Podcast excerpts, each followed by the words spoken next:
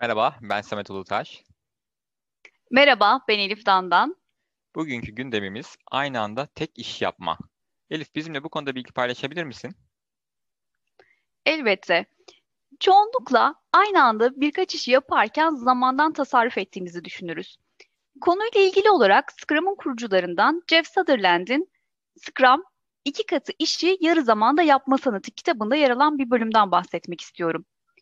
Günlük hayatımızdan hemen herkesin karşılaşabildiği bir örnek vermek gerekirse araba sürerken telefonda konuşmak.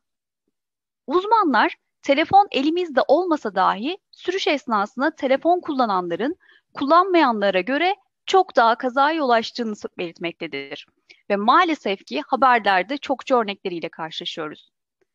Bazılarımız diğer insanlar eş zamanlı çalışamıyor ancak ben yapabiliyorum diyebilir.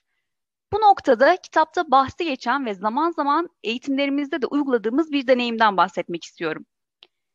Videoyu izleyen dinleyicilerimizin de deneyimlemesini tavsiye ederim. Hepimizin çok iyi bildiği üç ayrı iş seçecek olursak, ekranda da gördüğünüz üzere sol tarafta yer alan birinci işimiz birden 10'a kadar sayıları sıralamak.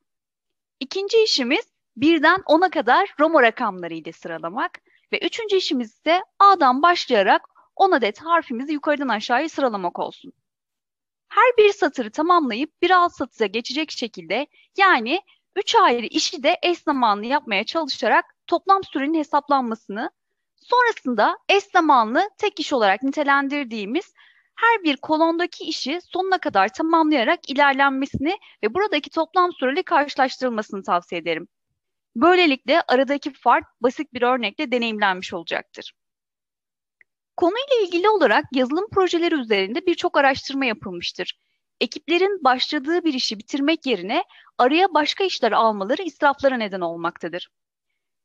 Gerald Weinberg'ün Quality Software Management kitabında bahsettiği sağ tarafta gördüğünüz tablo birçok veri ve ölçümlemeler sonucu oluşturulmuştur. Eş zamanlı tek bir projede çalışıldığında %100 odaklı çalışılırken proje sayısı arttığı durumda bağlam değişiminden kaynaklı kayıplar yaşanmakta ve tabloda da gördüğünüz üzere proje sayısı arttıkça projeye ayrılan zaman dramatik olarak azalmaktadır. En sağda yer alan kolon ise tamamıyla israfı temsil etmektedir. Biraz önceki bahsettiğim deneyimle eşleştirecek olursak, satırlar ve kolonlar aynı hızla gerçekleştirilememektedir. Bu beynimizin fiziksel limitlerinin sonucudur. Özetlemek ve bir mesaj vermek gerekirse sadece iş yaşantımızda değil, günlük hayatımızda da başlamaya değil bitirmeye odaklanılmasını tavsiye ederim. Aynı anda tek işe odaklandığınızda mutlaka çıktıları alınacak ve bitirmenin yaşattığı motivasyon hissedilecektir. Değerli paylaşımlar için çok teşekkürler Elif. Ben teşekkür ederim. Tekrar görüşmek dileğiyle Ece olun, Ece kalın.